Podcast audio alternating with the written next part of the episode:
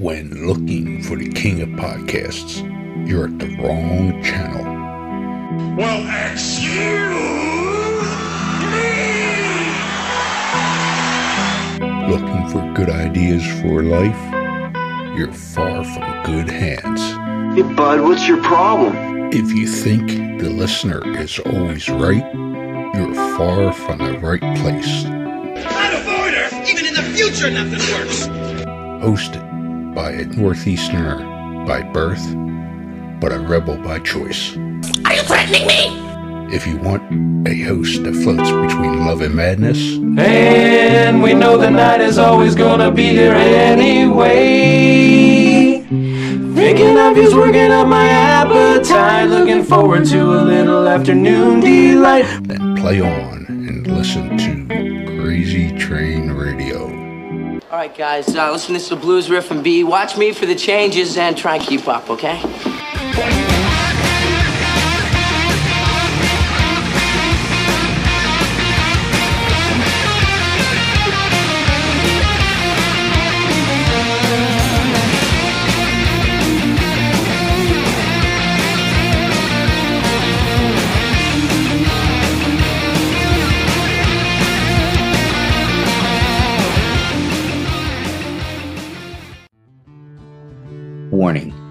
Creators of this game do understand the subject matter may be offensive to some, but they do honor the families and people that have been affected by these real life tragedies that these individuals have caused.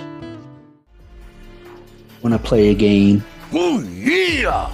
Lover of true crime? Yes, yes, yes.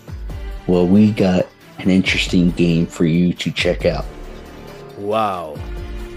with the mashup of influences such as horror movies, collecting cards, and RPGs What? led to giving birth to an incredible creation of this game Killers, the card game. You are all my children now. This game is a collectible trading card game featuring some of the most infamous killers with tidbits of trivia on the back of each card to help you learn some insight to each criminal. Who the hell are you? Let's not forget, during the game, cops will be chasing you and these criminals. I'm a cop, you idiot! However, check out their website listed through all social media today, which can be found under Killers, the card game. Am I on the internet? I want to play a game.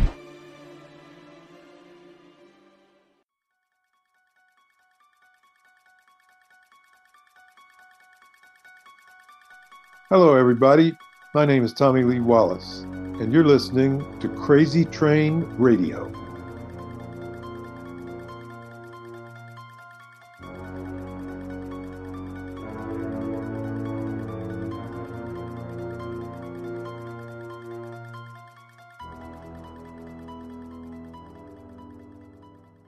Hey, folks, it's your least favorite host in the podcast world, Croc, Jonathan Steele. And boy, do we have a good one for you today.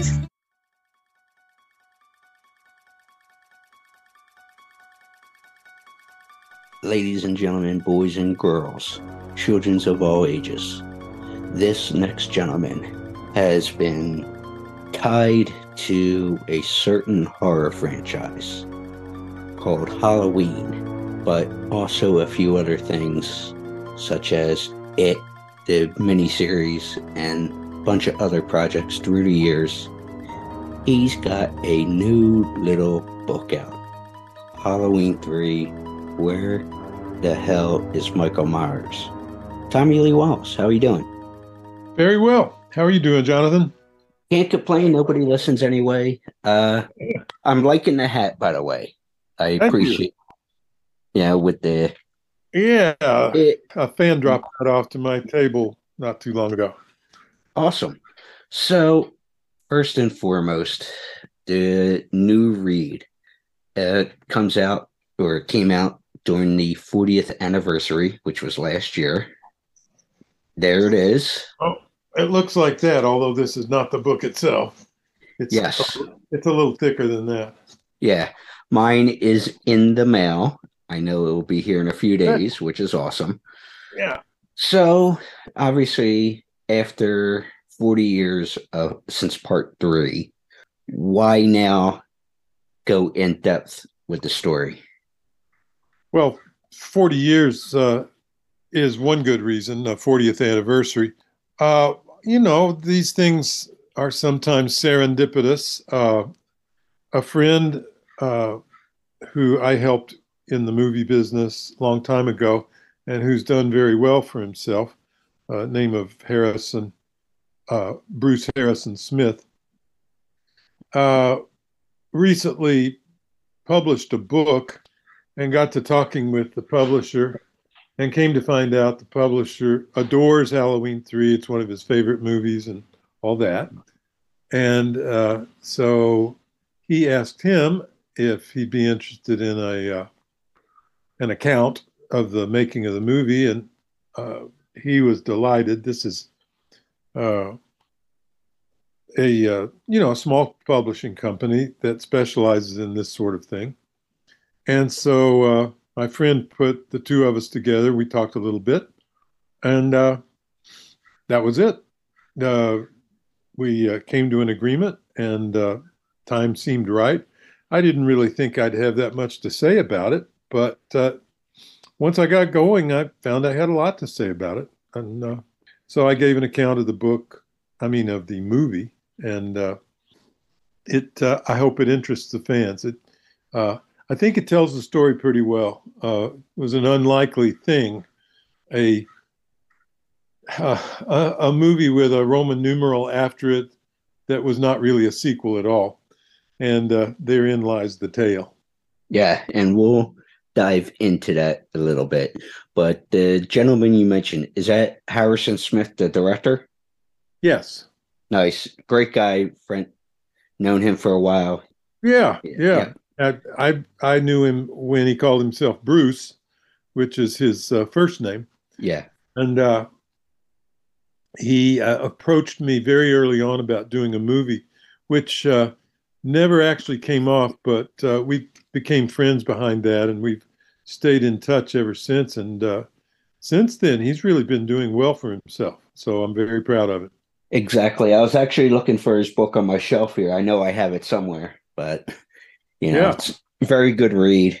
Well, uh, he's he's a true movie fan, and uh, exactly, you get that vibe from him. Yeah, he loves the experience of watching movies and talking about them especially scary movies and sci-fi. Exactly, and Halloween three has a mixture of both with that, and yeah, I guess so. Yeah, when you think about it, and obviously for a lot of years, and I'm friendly with Stacy Nelkin, yeah. who was in the movie, great lady as well, and we were talking about it, and so I'll get your perspective on it because I'd never spoken with you or anything this is the first time we're meeting. Yep. For a lot of years, the film was shit on because it's oh it's Halloween three, but there hence the title of the book. There was no Michael Myers. So in recent years, the film has gotten a lot more respect and love from fans. Yeah. And part of I would say my argument is because I've always liked the movie. Thank you. So but part of my reason of liking it was, or I should say, that I always mentioned, and I'm sure you've heard this argument, that if it was titled something else, which I actually heard you come up with a good idea in another conversation, it would have gotten more love. Would you say that was true? Well, it's a funny, you really had to thread the needle on that one because had it been released just as, say, Season of the Witch, Oh, great. Uh, might have gone out there if it really gotten promoted. It might have found a fan base, but that was not the deal. That was not the premise upon which it was based, which was we're going to give you money, but you got to call this thing Halloween 3 mm-hmm. uh, now, John and Debra, uh, John Carpenter and Debra Hill, who were behind the original Halloween, as well as uh, Halloween 2, they were up to here with uh, the shape. otherwise known as Michael Myers, and uh, they they didn't want to do any more of that saga. So I think, in truth, they were they were sort of looking to pass. The train was going to leave that station anyway, uh, but they did offer up a proposal that okay, we'll stay on board if we can do something completely different. And the powers that be, uh, the money behind the project, uh, you know, they they knew the talents involved. Uh, by then, John and Debra had uh, really become a, a, force to be reckoned with. Certainly after the two Halloweens, not to mention the fog, mm-hmm. Uh, they could attract money, and so these guys said, "All right, do anything you want." Which I think may have taken John and Debra a little by surprise, but it was like, well, okay, we'll come up with something. Yeah that that went on like that. Uh, and Debra, I think, came up with the the pitch, the elevator pitch. You know, uh, uh, witchcraft meets the computer age. Um, and all that was well and good, but the H3 part, the Halloween 3 part, stuck all the way through. I think we could have been rescued by a super effective ad campaign, which I go into in my book. Yeah. If the fans of Halloween 1 and 2 had truly been in on what was happening. Uh, hey, folks, we're going to try something new this year, blah, blah, blah. Ad campaign that really tells it so that, that people don't feel ripped off. Uh, I think we would have been fine, but from top to bottom, nobody thought of that for some stupid reason. I think we were all pretty busy just trying to make the movie. Mm-hmm. But uh, had had that been the case, I think we would have done better. But uh, that's all water under the bridge. It has finally found its way into the sunlight, and uh, you you can imagine how gratifying that is after all these years. Exactly. And before we move forward and dive in more into the book and everything, you mentioned Debra Hill and John Carpenter, but Debra Hill specifically, little tidbit for you. She obviously you know that she got the name of Haddonfield for, for the franchise from Haddonfield, New Jersey. Right, her hometown. I live in a town called, which is about two miles from Haddonfield, New Haddonfield. Jersey. That's great. So I figured you'd appreciate that little tidbit there. I, am wondering, uh, have you been back to the Haddonfield world recently? Uh, as far as the franchise and the three well, I'm just wondering if Haddonfield uh, has put up a sign or anything to say hey, this, even though it, the the uh, movie says it's Illinois, this is the real Haddonfield. Something I have not seen. I go through Haddonfield often. I haven't seen anything like that, which I think would be cool. You know, usually city fathers are interested in anything that promotes their town. So yeah, especially that's a fathers and mothers. Who knows? The mayor may be a woman. Yeah, I don't know. But the other cool thing is that I heard spent he spent time in Haddonfield for a bit. I don't know how true it is. Is Steven Spielberg as a child? Really? Yeah. Apparently, his his family lived in South Jersey for a bit as well. Wow, I, I heard it was. That's a new tidbit for me. I I thought he was a Maine guy all the way. Okay. No, you're thinking Stephen King, Maine. Oh, who you who'd you say? Spielberg. Oh, oh, another whole matter. Yeah, and he I thought was a uh, southwestern guy all the way. What around yeah. out around Phoenix somewhere? Yeah, that's so, one of those things kicked around. But obviously, Debra called you. I think you were finishing up uh, Amityville 2 as a screenwriter. So where when did they say, "Hey, do you want to come back uh, home?" Essentially, to I think uh, they said that about five minutes after Joe Dante decided he was going to do another project instead of Halloween three. Uh, he was on board very briefly when they were getting started. He was, uh, I think, instrumental, uh, as was John, in uh, getting Nigel Kneale on board as the writer uh, to expand on that uh, elevator pitch. Uh, so they called me up after uh, after Joe fell through, which I was very glad about because you probably already know I said uh, I dropped out of Halloween 2. Uh, I was I've heard parts of that, yeah. I was the director uh, designate of Halloween 2 in the early days, uh, up until the time that John turned in the script. And I'm sorry to say, uh, I just hated it. Uh, Halloween, the original Halloween, I thought was a real fine piece of art. Uh, really did something cool, which was make arguably the scariest movie ever with virtually no blood and guts uh, and gore.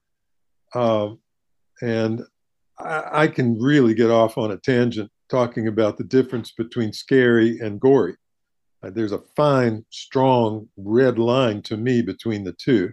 Well, I'm and, curious to hear a little bit of that, if you well, don't Gory is not scary. Okay. Gory, gory's gory, and uh, if you like gory, if you like torture porn like Saw, well, more power to you. Go buy a ticket and watch it. But I don't find any of that scary. I just find it kind of annoying and disgusting. Uh, whereas good scariness is like a elaborate piece of music. You you've got to work very hard to set up expectation, play the audience up and down and back and forth. And it had nothing to do with how much blood you show or you know how many how many veins are dripping or any of the rest. Um, and that was what Halloween was all about. Now, uh, quite a bit of time elapsed between Halloween and Halloween 2. Mm-hmm.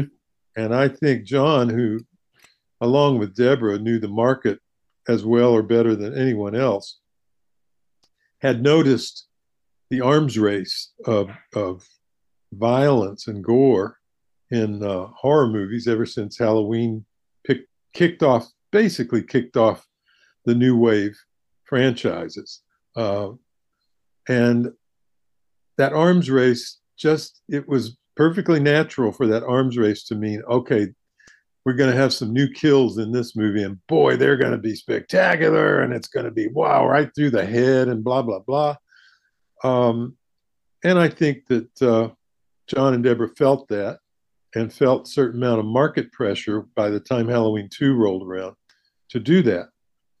Uh, I didn't agree, and I was very disappointed when the script finally uh, appeared, and it was just so gory, and it didn't have anything new to me to add to the story itself. It was just, you know, five minutes later, and clearly it worked for a lot of people. That movie went out there and made quite a lot of money.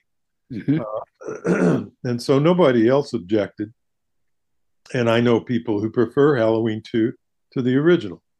So it's a matter of taste. But as a director of the movie, I had to, uh, every director, if they are in their right mind, they have to find a way to be 100% enthusiastic about the script. They have to know the script, they have to love the script, they have to really want to bring it to life. And I didn't feel any of those things about the Halloween 2 script. So not only would I have probably done a second rate job, but John and Debra, John and Debra deserved better than that. uh, they needed a director who was 100% high on the project. So it it hurt to do it, and uh, probably didn't help my career a bit. But I had to say no and walk away. Well, obviously, I know you and John were involved with the rewrite for three. Yeah. So, when obviously you saw the first, whether it be the elevator pitch or initial script or anything, what appealed to you about three? Oh, well, I'd say in a nutshell, it was A, it's not going to be a rehash of the Michael Myers saga you know, no big knife, no babysitters, no Jamie Lee, no nothing. Clean slate. That that was really appealing. A chance to go back into the family, as it were, with John and Debra and other people who were going to be involved, who I consider my colleagues.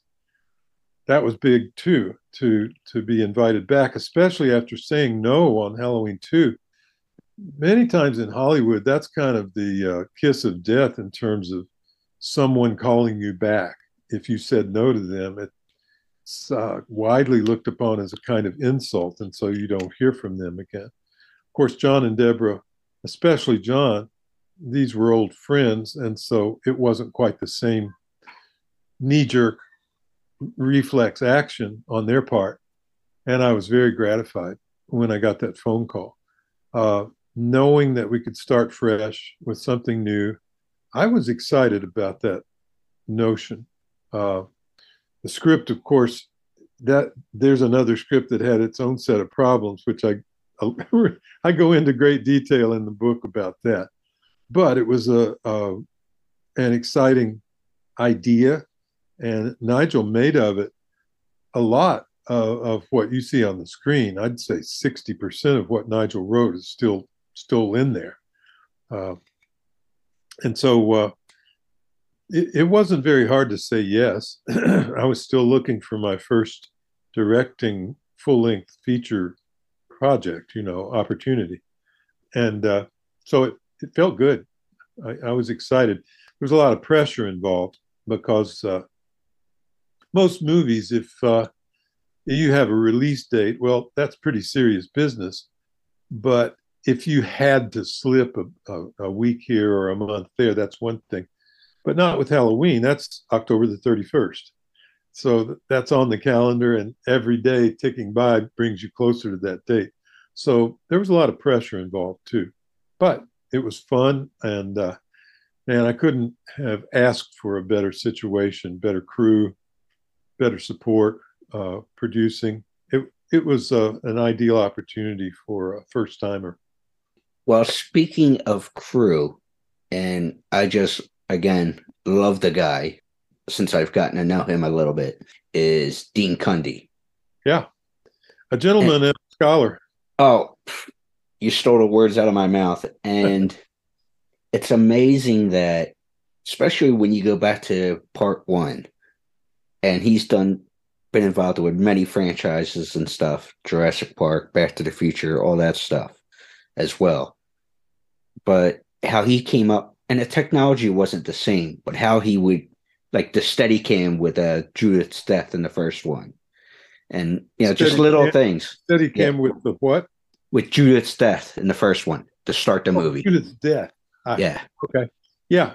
Well, I I think that uh, uh, Dean was up on what was happening, and John, uh, of course, needs uh, plenty of that credit as well because uh, that POV camera is powerful stuff. And up until that point, people had to make that effect with a uh, handheld camera, which gives off a completely different effect. Uh, the, the glide camera, the Panaglide or Steadicam, uh, that's an unmistakable effect. And it was just, it had just been invented. It hadn't mm-hmm. been out there any time at all before uh, we got hold of it. And of course, Dean had an enormous amount to do with that. Uh, he was also coming off of a long string of low budget movies with Debra Hill. They had worked together uh, considerably.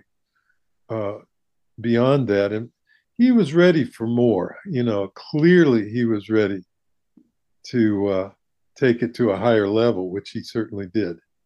Absolutely. So, obviously, a big thing in recent years, and I guess it has to do with Marvel and all that other stuff, other franchises. And it's been a big debate because I mentioned the original or the new three that came out with Jamie Lee these past couple of years.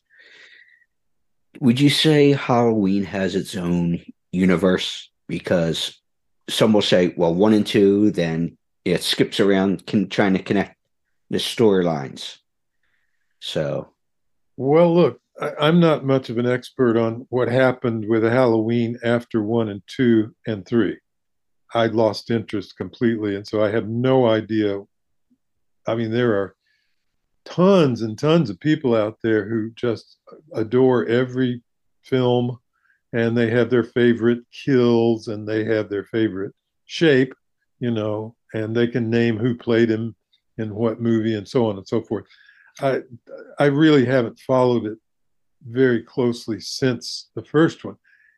It's a universe for certain. That that story, uh, which originally was entitled "The Babysitter Murders," Mm-hmm. uh, just kept on keeping on. And it's funny because uh, all of us, John included, felt that after we'd done the original Halloween, well, not much more to say.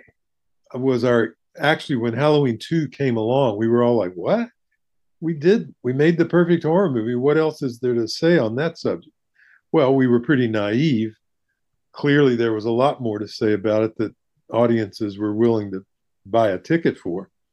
Um, so, you know, it just expanded out. Oh, they're brother and sister, blah, blah, blah, you know. And it goes, oh, and there's a cousin. Oh, but, and, oh, he was reborn. I don't remember why. Hmm. I, the audience didn't care about the fact that, oh, he, he was totally killed in Halloween 2. Well, no, we're hungry. We, we want more movies. So we don't care about that. Just start over again. You Yeah. know, eh, the rules just get thrown out the window uh, when the idea is popular enough. And Exactly. man, who knew? I we certainly knew uh, in the cutting room. We knew that we were making a good scary movie, that it would go out there and somebody would enjoy it, but none of us uh, had any idea of the phenom- the phenomenon that was uh, going to come out of it. Well, I want to go back to the book for a second. And like you said, you were surprised, but also honored to do the book with the Yeah. anniversary and such. But when you started writing, were you a guy that kept notes and stuff from different projects you worked on, or was this a lot of it from memory? Most of it was from memory. I I do keep.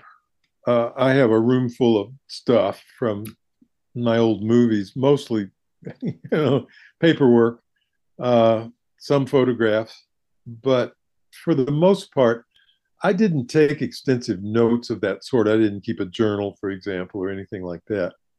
Uh, but uh, yeah, I was drawing from memories that uh, so many of them had been kind of buried because uh, you've got to remember, Jonathan, I came off of Halloween and got slapped in the face on Halloween 3 with the perception that it was a failure.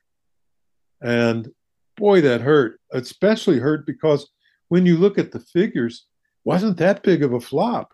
Even people who were disappointed that there was no Michael Myers in the story uh, and who walked out of the theaters famously, uh, even taking that into account, it made pretty good money uh, in its initial release, and yet it was perceived as a total flop because of the the rash of of hate that went out behind the fact that it wasn't a Michael Myers story. And man, you know, it took uh, 20 years, certainly before I started hearing little glimmers of people saying, hey, wait, I love that movie. That was a good movie. Mhm. And by now, you don't find nearly as many Halloween 3 haters as there once were, which of course feels good. Well, is I it think I got off track. Did I answer your No, question? no, you did. You no, you did. Uh, but I'm curious to know if this is true or not. Was about the masks, and I referenced with your hat there. You have the pumpkin, the skeleton, and the witch, Yeah. which everybody knows. And the good part about the three Pete that came out recently with Jamie Lee and all in kills and there was ref were parts one and two from 2018 on there were references to those masks given Yeah. a little tidbit So I hear. I, I haven't seen those movies, so I don't know, but but uh, I do But- hear that. from from people who've seen the movies in the franchise you pick up on it right away Yeah. but was it true that you noticed differences between the mask you were famous for coming up with in part one, the Shatner mask that was changed over Yeah, to what Don Post did Captain Kirk mask, we'll call Yes. it. Well, Don Post made for two. before, before any of us even knew there was a Don Post. He was the man behind that original mask I found on the shelf. Uh, we none of us knew him, and his name wasn't prominently displayed on the box or anything. But Debra, uh, after Halloween one, it was all me modifying these masks that I bought at the at the Hollywood Novelties store, uh, and that was the way Halloween got made. But when they started going into production on uh, Halloween two, uh, Debra contacted Don Post, and although she was initially using the masks I created, the, the actual masks, they were even then getting pretty fragile. Uh, that latex was quite thin. And uh, so I think she made an attempt to have Don make a few actual shape masks uh, from his molds of, of the Captain Kirk mask. Uh, Don Post tells me that that he did that, in fact, but uh, there's been a great big argument raging about uh, Halloween 2 and which masks got used in which scenes. People who really paid attention to the movie might be able to uh, to uh, cast a, a more knowing eye on the whole thing, but uh, I can't declare with any certainty which mask got used in which scene and all of that.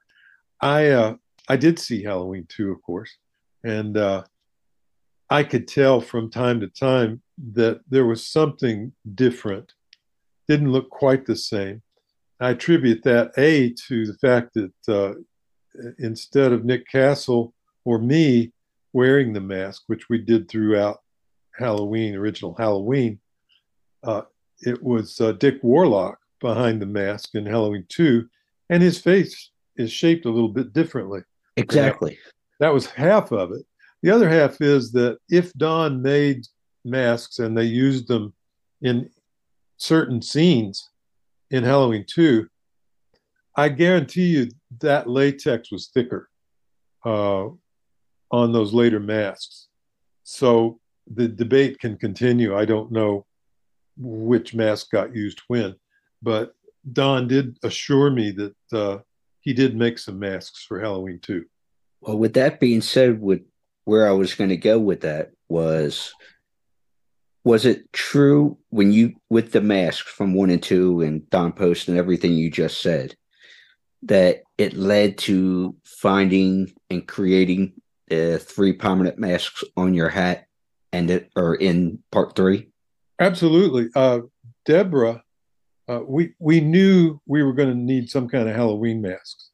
The script that Nigel wrote did not specify exactly what those masks were. Uh, the way it was written, pardon me, the way it was written, uh, it was left pretty general, just the nature of those masks. And in the book, I've actually got a sketch of a, a clown. you know, I was experimenting with what three masks are going to be ideal. Uh, Debra, having gotten acquainted with Don on Halloween 2, had, of course, the, the good idea to look, we're going to need masks because I'm the one who articulated, okay, there are three of them, and there's going to be for sure a, uh, a pumpkin, some kind of jack o' lantern. And the details got a little fuzzy until we went to visit Don and had a chat. And Debra, of course, was guarding our budget ferociously. Uh, As two- most producers do. two and a half million dollars sounded to me like a lot of money because I was used to working on, you know, scotch tape and chewing gum kind of budgets.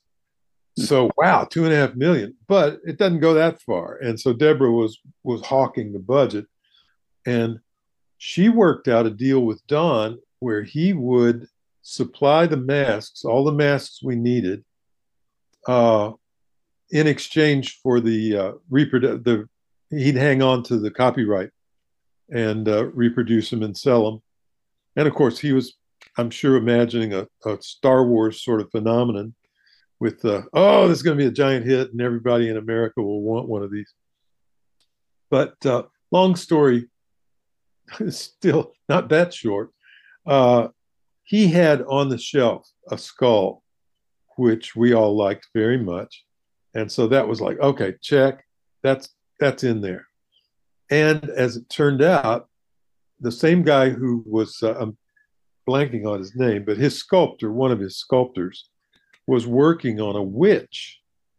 Uh, and so, in addition to the skull, which at that time, by the way, came in three colors and glowed in the dark, hmm. uh,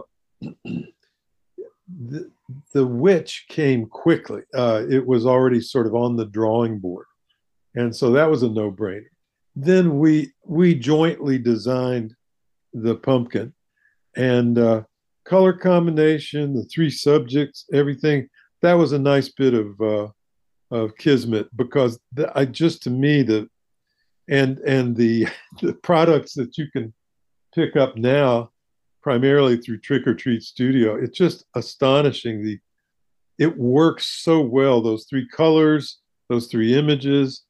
I they sent me some wrapping paper, gift wrap paper with those these on there, and uh, I've got a Ouija board back here. The product line now is just unbelievable. It just goes on forever. But anyway, uh, yeah, we definitely went straight toward Don like a laser beam, and he was very, very helpful.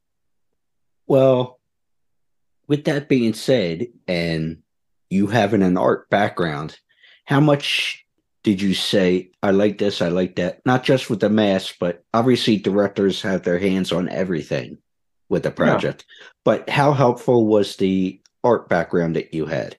Oh, it's it, you know I used it every day. It's uh it's a very handy thing to to to be a designer.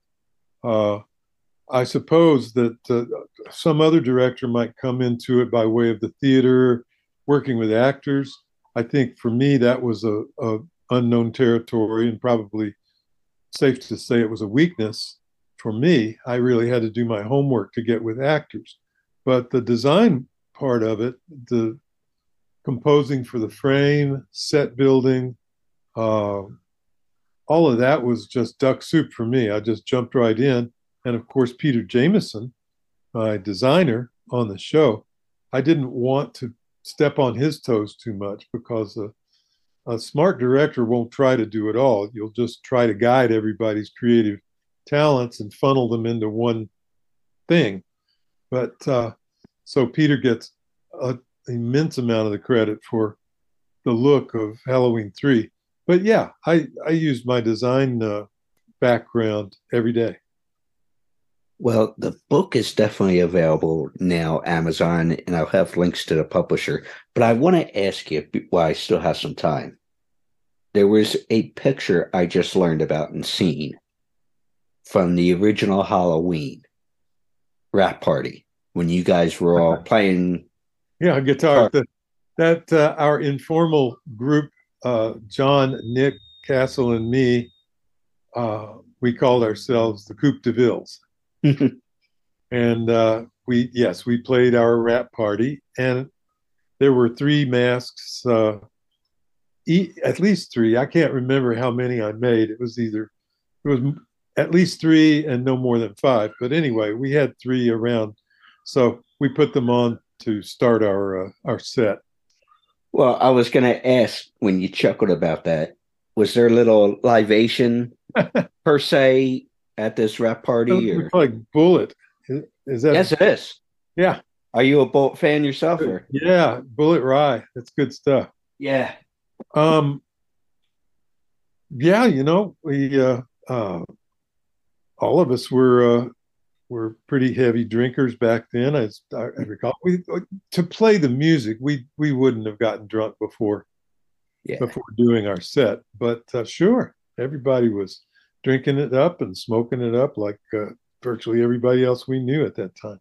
Exactly. Actually, actually, by the time Halloween, Halloween two, Halloween three came around, cocaine was starting to take Hollywood by storm, and it that wasn't. I I was never much of a fan of that, but man, it was everywhere.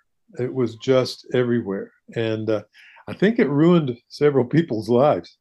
Um, and took lives and all that stuff too. Yeah, yeah, yeah. It uh, really had a, a weird effect on a movie set. With part three, I'm curious to know what was the most challenging thing for you. You know, I I, I don't mean to slough off the question, but thinking back on it, I was so very ready to direct a movie.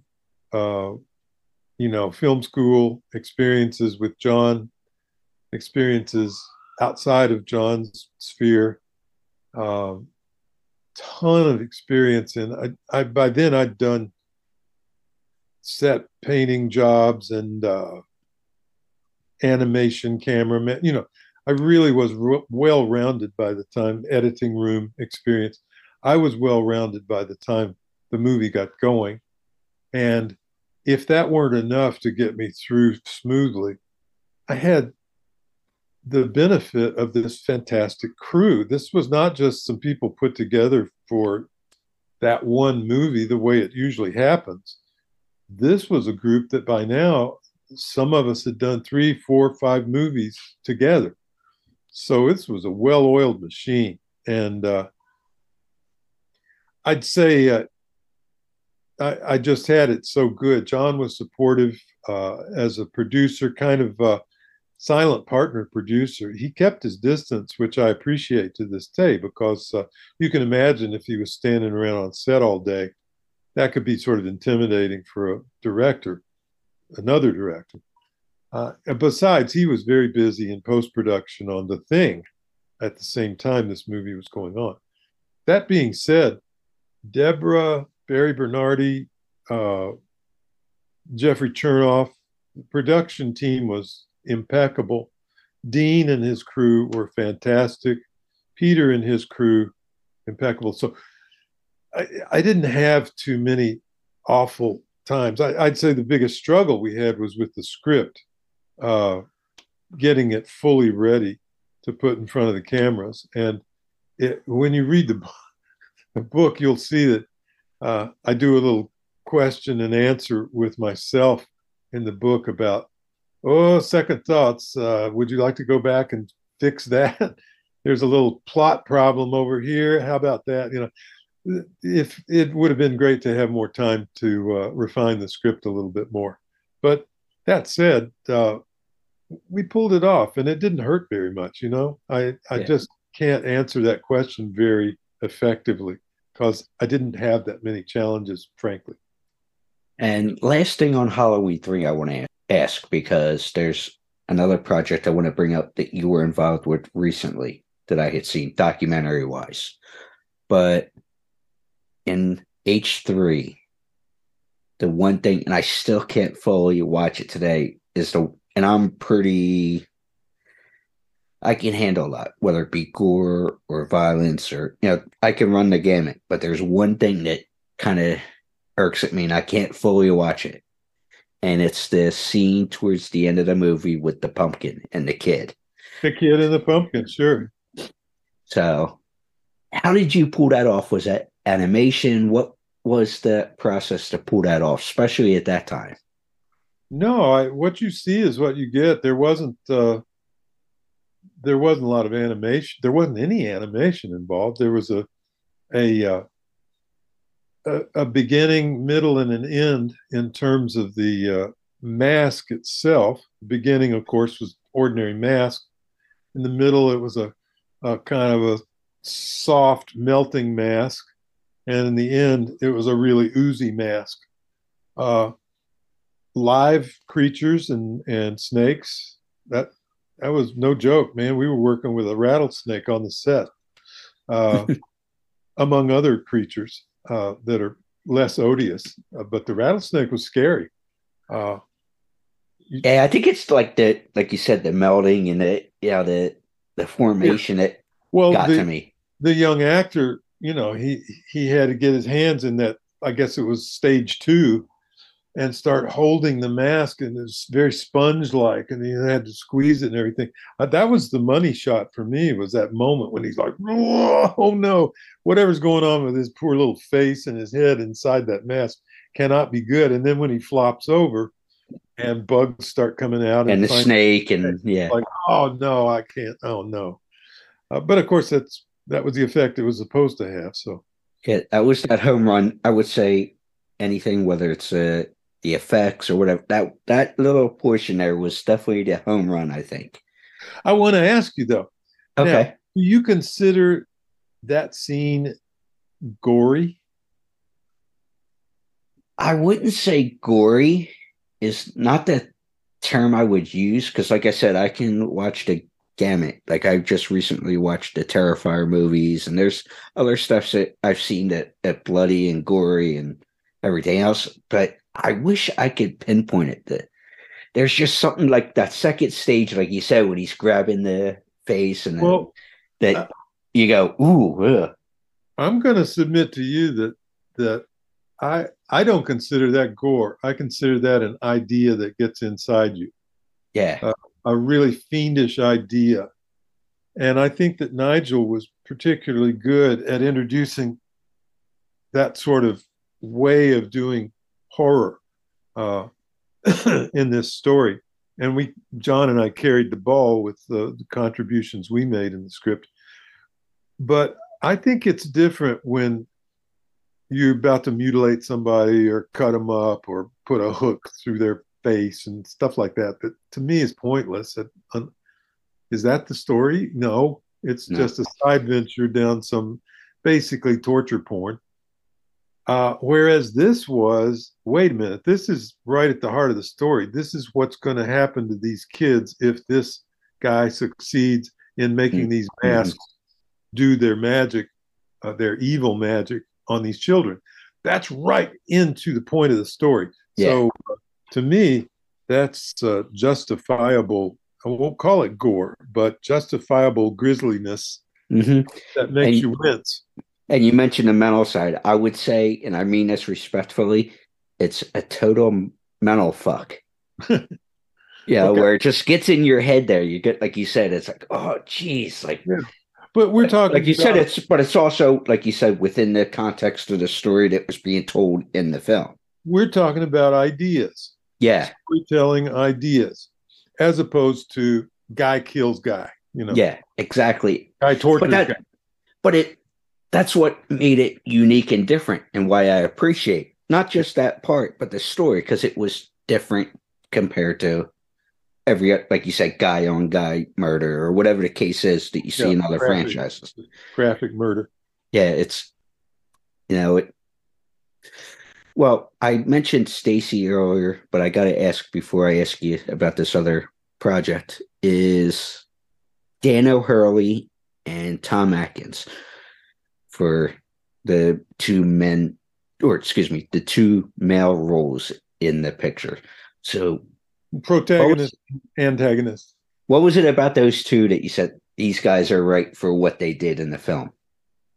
You mean uh, how did I go about casting them? Well, casting them, and because they, it's just like I can't sit here and go, well, why not go Robert De Niro, Bill, Billy Crystal, or, this, or name other names? But what was it for you about those two that you go? that these guys work for what we're trying to accomplish here. Well, first we have to dispense with the notion that on every movie, every casting decision is precisely for art. That's gen- that's generally not how it works. It there are a dozen other considerations that go into every part. Who's available? Can we afford this person? Uh, Robert De Niro? No, we can't afford him. Okay, you know, yeah. you go you go through the list of the usual suspects, and we had a list for uh, Dr. Challis, and we had a list for Conal Cochran, uh, and uh, I will tell you that uh, before we arrived at Dan O'Herlihy, uh, I was trying to get Fred MacMurray. Do you remember Fred MacMurray? I've seen some of his work, but I don't.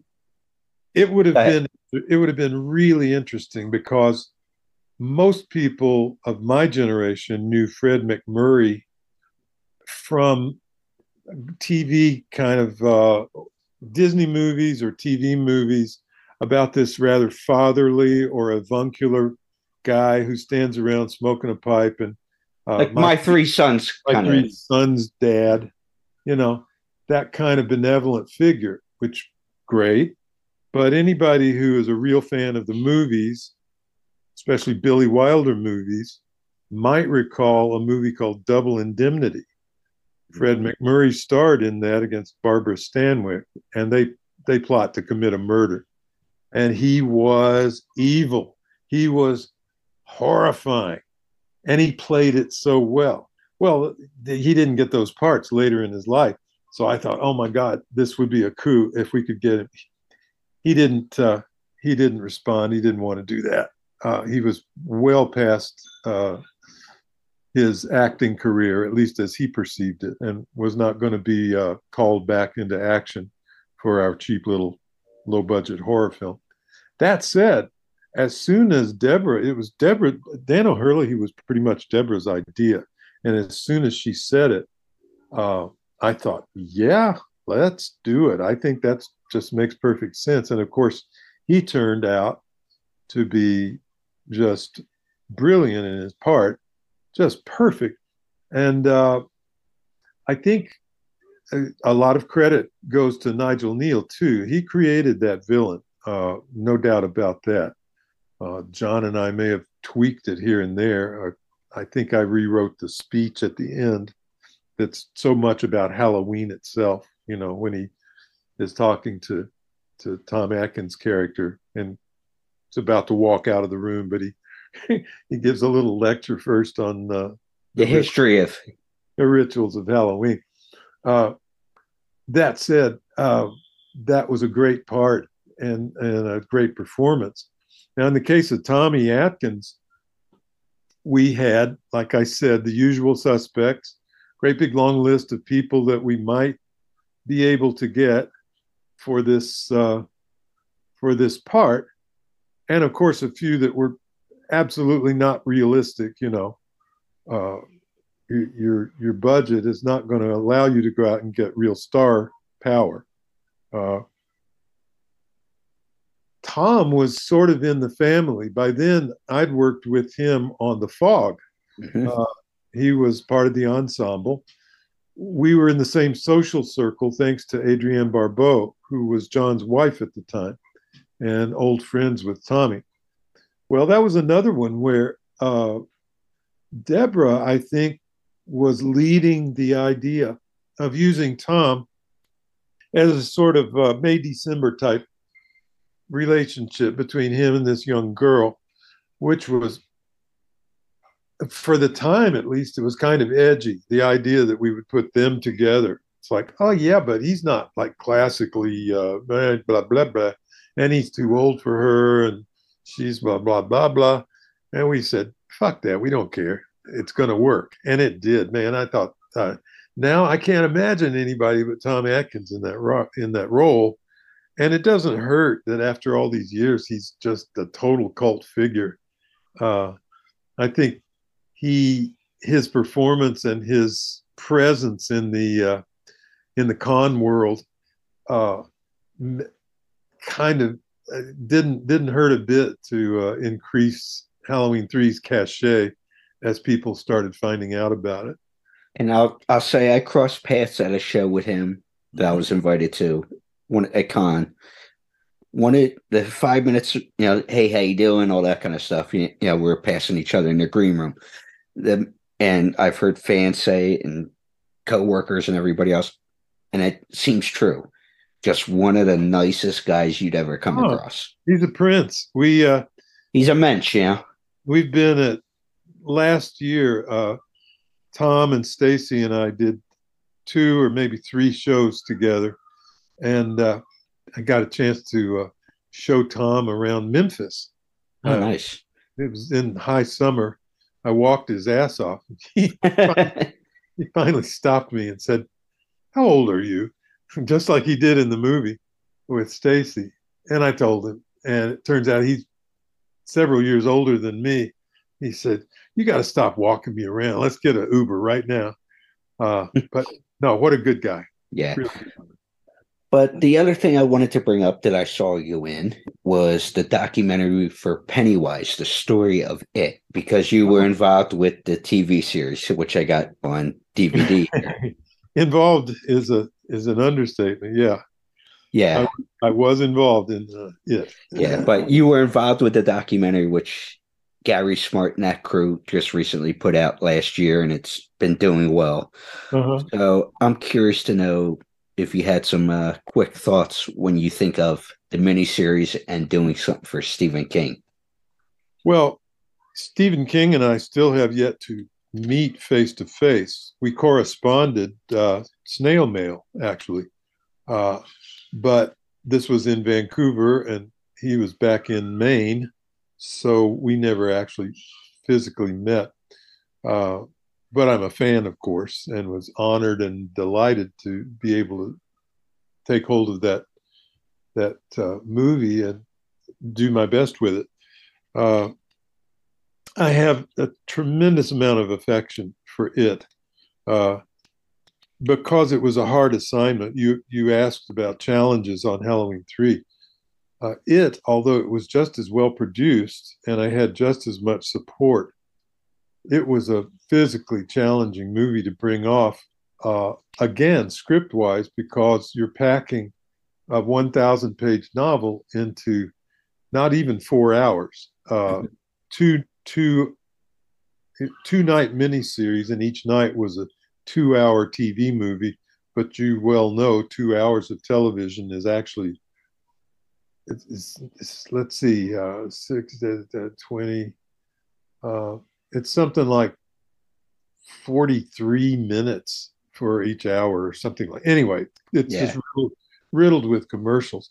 Uh, so he didn't have much time to tell the story, and I feel like uh, we did that very well, especially night one. Uh, Larry Cohen's script for the first night. This is the only time I know uh, the that uh, television's structure, which is all about the commercials, uh, actually lent itself to the dramatics of that story, because on television, a two-hour miniseries at that time was divided into seven segments. Well, in the book, you got seven characters, and that's how Larry structured it. Uh, beautiful, beautiful, great script. Uh, the second night was a bigger struggle because uh, Larry didn't really want to come out and work with me on it. I suppose if I'd uh, really persisted, he might have relented, or if I'd agreed to do it over the phone or something. But he was reluctant. I think that he'd put in a lot of time at that point. I think he'd fulfilled his commitment, so there wasn't going to be any more money in it for him. But uh, be that as it may, I had to finish the second night myself. Uh, I was the only free, fast director around, uh, free, fast writer around. Uh, and uh, but it's adequate, you know. Uh, we, we we got the story told. But my my biggest affection about Halloween three uh, about it is the casting. I think that was our secret weapon. What most people may overlook about Stephen King is that although everybody calls him the master of horror and this and that, Stephen King is really the master of childhood. He talks a lot about the rites of passage of children in a very compassionate, understanding way. Uh, and that's at the heart of it is that story of bonding as children and loyalty with each other and helping each other through painful times. That really touches the heart. Uh, so the, certainly a lot of scary stuff in it, but to me, at the heart of it is a story about these seven young people bonding with each other. And I think we nailed that, uh, not only in the scene work, but in the casting of the children versus the adults. Mm-hmm. I thought the casting, it was very convincing to me that those children grew up to be those adults, which is often a failing in a movie where you have to change actors because of the aging process.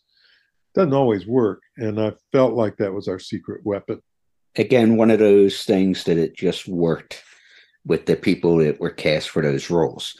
But final question for you is and Earl, you were talking about not being a fan of gore and you like certain things and both the pluses and the minuses.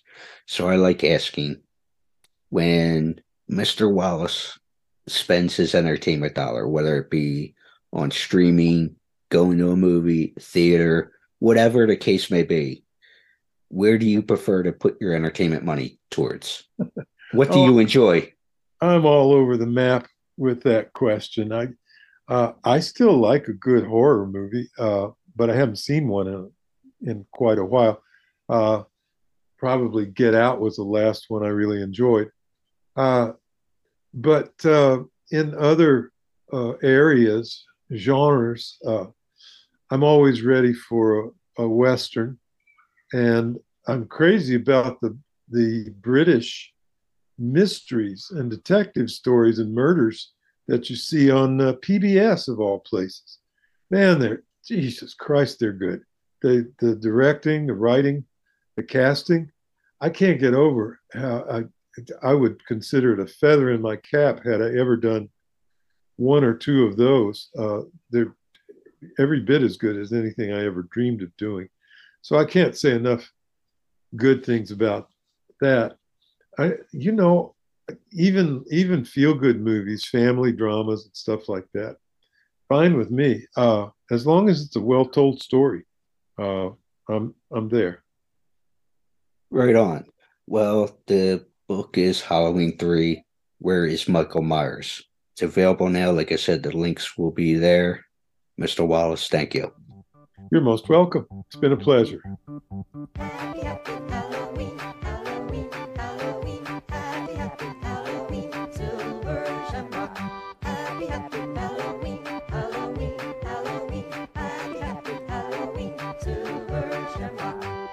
It's almost time, kids. The clock is ticking.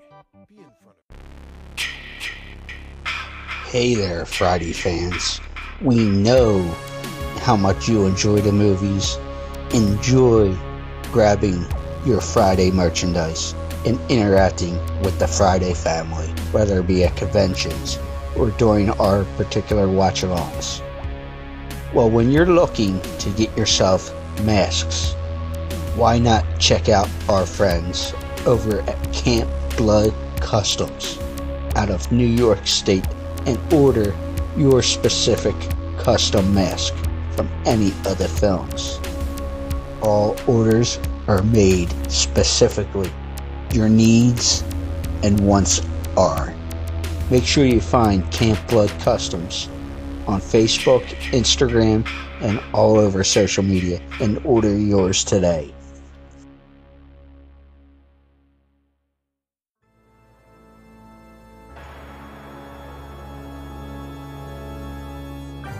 Hi, this is Adrienne Barbeau, and you're listening to Crazy Train Radio.